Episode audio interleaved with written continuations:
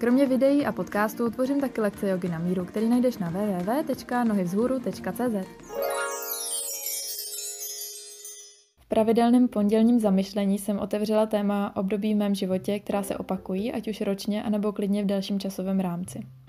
Povídala jsem vám tu zatím o období plánování a zklamání a dneska se dostávám k dalšímu období, kterým je období odpočinku a lenosti.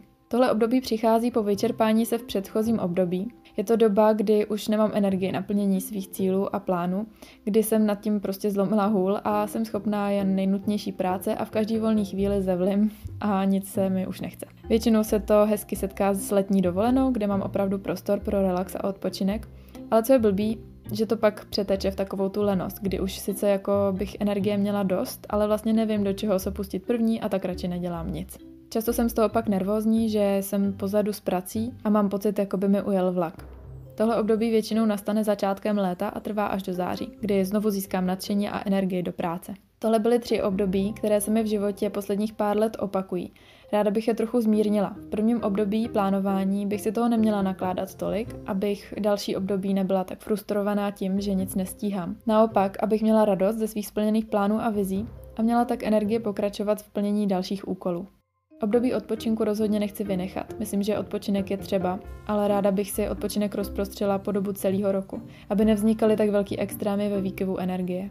Takže tohle jsou moje období v životě, snažím se brát takový, jaký jsou a hledám způsoby, jak je zmírnit a srovnat tak, abych se cítila dobře v průběhu celého roku. Nezapomínám vnímat, jak se cítím psychicky i fyzicky, snažím se na to brát větší zřetel, abych pak předešla vážnějším problémům v podobě nemocí anebo třeba úzkostí. Dejte mi vědět, jaký období v vašem životě vnímáte vy na Instagram Nohy vzhůru a pokud u sebe žádná období nepozorujete, možná se nad tím zkuste zamyslet a třeba vám to pomůže v cestě za vaším životem snu. A to už je dneska všechno. Budu se zase těšit za týden v podcastu Nohy vzhůru. Pokud se ti tenhle díl líbil, budu moc ráda, když ho ohodnotíš na Spotify nebo Apple Podcast, aby se mohl dostat k dalším lidem. Podcast taky můžeš sdílet s někým dalším nebo na sociálních sítích. Díky, že posloucháš.